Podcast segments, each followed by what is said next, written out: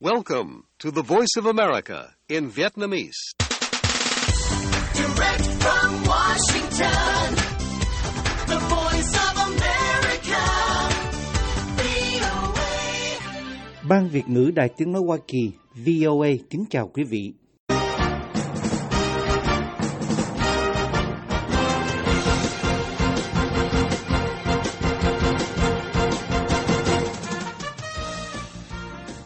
Trong chương trình thời sự quốc tế của đài VOA sáng thứ Tư ngày 10 tháng 1 năm 2024 giờ Việt Nam, mời quý vị theo dõi các tin tức thời sự đáng chú ý bao gồm And fourth, for that to happen, we need to see the establishment of an independent Palestinian state. Now, Ngoại trưởng Blinken nói với Israel rằng phía Ả Rập muốn thấy vẫn có hy vọng về nhà nước Palestine. Trung Quốc gây áp lực lên Đài Loan trước bầu cử. And with these kinds of threat against Taiwan, I think we should be clear. Ngoại trưởng Đài Loan Joseph Wu nói rằng Trung Quốc đe dọa Đài Loan, chúng ta phải hết sức cảnh giác. Chúng ta không khiêu khích Trung Quốc. Mọi người Đài Loan nên đi bỏ phiếu, bầu chọn tổng thống và quốc hội.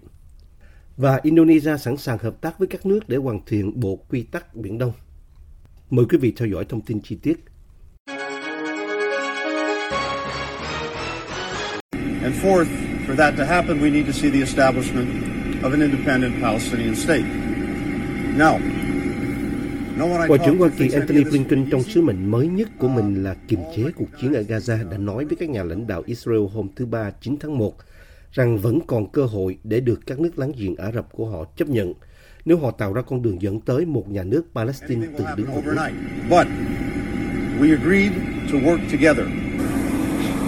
Trong chuyến đi thứ tư tới khu vực kể từ tháng 10 với nỗ lực giảm bớt bạo lực mà cho đến nay hầu như không có kết quả. Ông Lincoln cho hay ông sẽ chia sẻ những gì ông đã nghe được trong hai ngày đàm phán với Jordan, Qatar, các tiểu vương quốc Ả Rập Thống Nhất và Ả Rập Xê Út. Các cuộc đàm phán của ông sẽ bao gồm một cuộc họp với nội các chiến tranh Israel được thành lập sau vụ tấn công ngày 7 tháng 10 của các chiến binh người Palestine thuộc Hamas, lực lượng cai trị Gaza mà Israel nói là đã giết chết 1.200 người. Cuộc tấn công của Israel đã giết chết hơn 23.000 người Palestine, phá hủy phần lớn Gaza và khiến phần lớn dân số 2,3 triệu người phải di dời ít nhất một lần, tạo ra một cuộc khủng hoảng nhân đạo kịch tính và ngày càng tồi tệ. Ông Blinken trước đó cho biết ông thúc ép chính phủ của Thủ tướng Israel Benjamin Netanyahu về việc dứt khoát phải làm nhiều hơn nữa để bảo vệ dân thường ở Gaza và cho phép viện trợ nhân đạo đến được với họ. Lãnh đạo của ông, Tổng thống Joe Biden phát biểu trong đêm trước đó rằng Washington đang âm thầm thúc đẩy Israel bắt đầu rút bớt một số lực lượng. Các cuộc họp của ông Blinken quanh khu vực tập trung vào việc cố gắng vạch ra một cách tiếp cận lâu dài hơn đối với cuộc xung đột Israel-Palestine, vốn đã kéo dài nhiều thập niên như một phần của con đường hướng tới chấm dứt chiến tranh ở Gaza. Sau cuộc gặp với các đồng minh Ả Rập, ông nói rằng họ muốn hội nhập với Israel, vốn là mục tiêu lâu dài của Israel, nhưng chỉ khi nào việc này bao gồm một con đường thực tế cho việc thành lập một nhà nước Palestine. Tôi biết những nỗ lực của quý vị trong nhiều năm qua nhằm xây dựng sự kết nối và hội nhập lớn hơn nhiều ở Trung Đông và tôi nghĩ thực sự có những cơ hội đó. Ông nói với người đồng cấp Israel, Kaz, hôm 9 tháng 1. Nhưng chúng ta phải vượt qua thời điểm đầy thử thách này và đảm bảo ngày 7 tháng 10 không bao giờ xảy ra nữa và nỗ lực xây dựng một tương lai khác biệt tốt đẹp hơn nhiều. Sau nhiều tuần Mỹ gây áp lực buộc phải giảm cường độ tấn công, Israel cho hay lực lượng của họ đang chuyển từ chiến tranh toàn diện sang chiến dịch có mục tiêu hơn ở nửa phía bắc của Gaza, trong khi vẫn duy trì chiến đấu dồn dập ở các khu vực phía nam. Họ cho biết quân đội đã tiêu diệt khoảng 40 chiến binh Palestine và đột kích vào một khu nhà của phiến quân và các đường hầm kể từ hôm 8 tháng 1 trong các chiến dịch mở rộng ở Khan Yunis thuộc miền nam Gaza.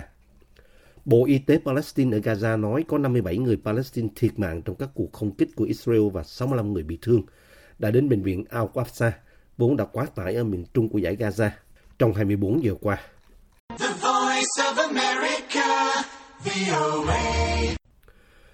Trung Quốc hôm thứ Ba đe dọa sẽ có các biện pháp thương mại mới nhắm vào Đài Loan, nơi đã cáo buộc Bắc Kinh cường ép kinh tế trước cuộc bầu cử quan trọng vào cuối tuần trên hòn đảo này. Bà cũng bày tỏ sự tức giận trước việc Trung Quốc bất ngờ phóng vệ tinh qua không phận của họ. Các cuộc bầu cử tổng thống và quốc hội vào ngày 13 tháng 1 sẽ diễn ra giữa bối cảnh có cuộc khẩu chiến gay gắt giữa Đài Loan và Trung Quốc, vốn luôn coi hòn đảo là lãnh thổ của mình bất chấp sự phản đối mạnh mẽ của chính phủ Đài Loan. Uh, I would classify that as part of their gray zone activities, like flying balloon uh, over Taiwan or sending Ngoại trưởng Đài Loan Joseph Wu nói Trung Quốc thực hiện một chiến dịch can thiệp bầu cử chưa từng có, sử dụng mọi chiêu bài từ hoạt động quân sự đến trừng phạt thương mại, đến tác động cho lá phiếu đổ về các ứng cử viên mà Bắc Kinh có thể ưa uh, thích coming hơn. Trung Quốc coi cuộc bầu cử là sự lựa chọn giữa chiến tranh và hòa bình, đồng thời nói rằng các cáo buộc về sự can thiệp là thủ đoạn bẩn thỉu của đảng Dân Tiến cầm quyền ở Đài Loan nhằm cố gắng giành được sự ủng hộ. Ứng cử viên tổng thống của đảng Dân Tiến Lại Thanh Đức hôm 9 tháng 1 nói rằng ông sẽ duy trì hiện trạng và theo đuổi hòa bình thông qua sức mạnh nếu đắc cử và vẫn để ngỏ khả năng can dự với Bắc Kinh với các điều kiện tiên quyết là bình đẳng và phẩm giá. Bắc Kinh tố cáo ông là người theo chủ nghĩa ly khai và cảnh báo rằng bất kỳ nỗ lực nào nhằm thúc đẩy nền độc lập chính thức của Đài Loan đều có nghĩa là sẽ có xung đột. Bất chấp diễn biến đó, ông lại cam kết sẽ cố gắng hợp tác với Trung Quốc. Hòa bình là vô giá và chẳng có ai thắng trong chiến tranh cả, ông lại nói với các phóng viên tại một cuộc họp báo. Hòa bình không có chủ quyền cũng giống như Hồng Kông, đó là hòa bình giả tạo. Bắc Kinh không bị lây chuyển trước những nỗ lực tiếp cận của ông lại. Vào tối 9 tháng 1, Bộ Thương mại Trung Quốc cho biết họ đang xem xét các bước tiếp theo để tạm dừng các khoản miễn giảm thuế đối với các sản phẩm bao gồm nông nghiệp và ngư nghiệp, máy móc, phụ tùng, ô tô và dệt may từ Đài Loan.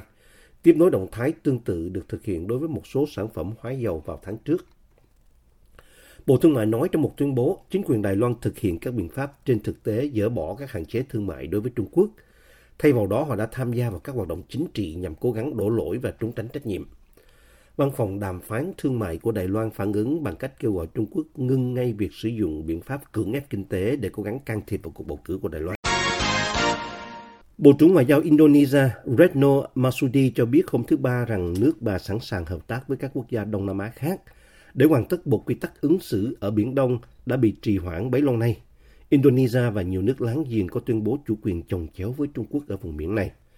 Phát biểu tại cuộc họp báo chung với người đồng cấp Philippines Enrique Manalo ở Manila trước chuyến thăm của Tổng thống Indonesia Joko Widodo, bà Retno nói, về vấn đề Biển Đông, Indonesia sẵn sàng hợp tác với tất cả các nước thành viên ASEAN, trong đó có Philippines để hoàn tất bộ quy tắc ứng xử càng sớm càng tốt.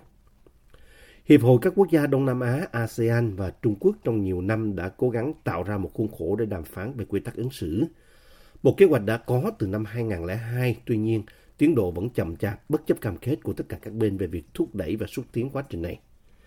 Trung Quốc khẳng định yêu sách chủ quyền của mình trên bản đồ bằng việc sử dụng đường chính đoạn kéo dài tới 1.500 km về phía nam đại lục, cắt vào các vùng đặc quyền kinh tế của Brunei, Indonesia, Malaysia, Philippines và Việt Nam. Phán quyết của Tòa trọng tài quốc tế năm 2016 đã vô hiệu hóa hầu hết yêu sách chủ quyền này của Trung Quốc, một quyết định mà Bắc Kinh bác bỏ. Podcast Thời sự quốc tế của Đài Tiếng Nói Hoa Kỳ VOA cập nhật tin tức thời sự quốc tế mới nhất mỗi ngày, các chuyên mục đặc biệt về Việt Nam và thế giới, các bài phỏng vấn, tường trình, bình luận và phóng sự của phóng viên và cộng tác viên đài VOA về các vấn đề liên quan đến Việt Nam và quốc tế. Mời quý thính giả đăng ký podcast Thời sự quốc tế VOA trên các ứng dụng Spotify, Google Podcast, Apple Podcast hay trên bất cứ ứng dụng phổ biến nào để nghe podcast Thời sự quốc tế VOA mới mỗi ngày.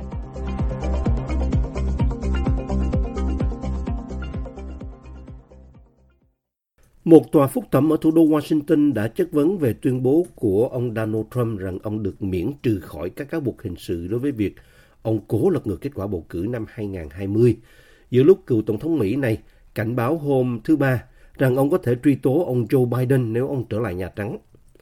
Theo mô tả của Reuters, ông Trump đã đứng nhìn nhóm pháp lý của ông tìm cách thuyết phục một hội đồng gồm ba thẩm phán rằng các cựu tổng thống không nên bị truy tố vì những hành động mà họ đã thực hiện khi còn đương chức, với cáo buộc cấp liên bang về tội lật ngược kết quả bầu cử. Các thẩm phán đã phản ứng một cách hoài nghi với lập luận đó. Thẩm phán Florence Penn đặt câu hỏi với luật sư D. John Sauer của ông Trump rằng ông đang nói rằng một tổng thống có thể bán lệnh ân xá, bán bí mật quân sự, có thể bảo biệt đội CO6 ám sát một đối thủ chính trị ư. Ông Sauer nói rằng một cựu tổng thống chỉ có thể bị buộc tội vì hành vi như vậy nếu trước tiên họ phải bị hạ viện luận tội rồi bị kết án tại Thượng viện đã. Ông Trump đã không phát biểu tại tòa án hay nói chuyện với giới truyền thông đang chờ bên ngoài tòa án. Ông chỉ lặng lẽ trao đổi với luật sư của mình nhiều lần trong cuộc tranh tụng. Cuộc đua để đề cử ứng viên tổng thống theo từng bang của đảng Cộng hòa sẽ bắt đầu vào tuần tới. Ông Trump được cho là đang tận dụng phiên tranh tụng như một cơ hội để tuyên bố rằng ông là nạn nhân của cuộc trấn áp chính trị. Trong video đăng lên mạng xã hội trước phiên tranh tụng, ông Trump nói ông có thể truy tố Tổng thống đảng Dân Chủ Joe Biden nếu ông thắng cử Tổng thống vào tháng 11. Nếu tôi không được miễn trừ thì Joe Biden quanh co cũng không được miễn trừ, ông Trump nói. Lúc đó cũng đúng thời điểm để Joe bị truy tố. Các tính toán cho thấy Trung Quốc vượt qua Nhật Bản trở thành nước xuất khẩu ô tô lớn nhất thế giới vào năm 2023. Hiệp hội xe hơi chở khách Trung Quốc CPCA cho biết hôm thứ Ba. Cùng lúc, BYD, Chery và các nhà sản xuất ô tô nội địa khác có những bước tiến lớn ở nước ngoài. Thị trường ô tô lớn nhất thế giới tức Trung Quốc cũng lần đầu tiên trở thành nhà xuất khẩu ô tô hàng đầu vào năm 2023 khi Hiệp hội CPCA công bố trong một cuộc họp báo rằng xuất khẩu ô tô đã tăng 62%, lên mức kỷ lục là 3,83 triệu xe. Dữ liệu Hải quan Nhật Bản cho thấy xuất khẩu ô tô chở khách của nước này đạt 3,5 triệu chiếc trong 11 tháng đầu năm, không bao gồm xe cũ. Theo Hiệp hội, tổng xuất khẩu ô tô của Trung Quốc ước tính đạt 5,26 triệu chiếc trong cả năm ngoái, trong khi xuất khẩu cả năm của Nhật Bản được dự báo đạt khoảng 4,3 triệu chiếc. Những con số này là tín hiệu mới nhất cho thấy Trung Quốc mới trở thành cường quốc xuất khẩu ô tô toàn cầu hiện nay, chủ yếu dựa vào sức mạnh của các hãng sản xuất ô tô điện biết thích ứng nhanh chóng. BYD đã vượt qua Tesla trở thành công ty bán xe điện hàng đầu thế giới trong quý 4, mặc dù chủ yếu dựa vào doanh số bán hàng tại Trung Quốc. Ảnh hưởng ngày càng tăng của Trung Quốc ở nước ngoài đã làm cho một số chính phủ thấy kinh ngạc. Họ vốn lo ngại về hậu quả của xu hướng này đối với các nhà sản xuất ô tô trong nước của họ. Vào tháng 9, Ủy ban châu Âu đã tiến hành một cuộc điều tra đối với xe điện do Trung Quốc sản xuất về các khoản trợ cấp mà các xe này có thể đã nhận được. Động thái đó bị Bắc Kinh coi là chủ nghĩa bảo hộ. Tờ Wall Street Journal đưa tin vào tháng trước rằng chính quyền của Tổng thống Mỹ Biden đang thảo luận về việc tăng thuế đối với một số hàng hóa Trung Quốc, bao gồm cả xe điện. Năm ngoái là năm nóng nhất hành tinh được ghi nhận với mức chênh lệch đáng kể và có thể là năm ấm nhất thế giới trong 1.000 năm qua. Cơ quan biến đổi khí hậu Copernicus C3S của Liên minh châu Âu cho biết hôm thứ Ba. Các nhà khoa học đã tiên liệu về cột mốc quan trọng này sau khi các kỷ lục về khí hậu liên tục bị phá vỡ. Kể từ tháng 6 năm 2023, tháng nào cũng là tháng nóng nhất thế giới được ghi nhận so với tháng tương ứng của những năm trước.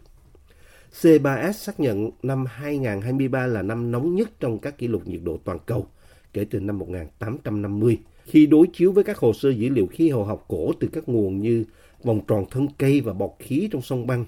Giám đốc C3S Carlo Buontempo cho biết đây rất có thể là năm ấm nhất trong 100.000 năm qua. Chương trình thời sự quốc tế của đài VOA xin được kết thúc ở đây. Hẹn gặp lại quý thính giả trong bản tin thời sự quốc tế ngày mai. This program has come to you from the Voice of America, Washington.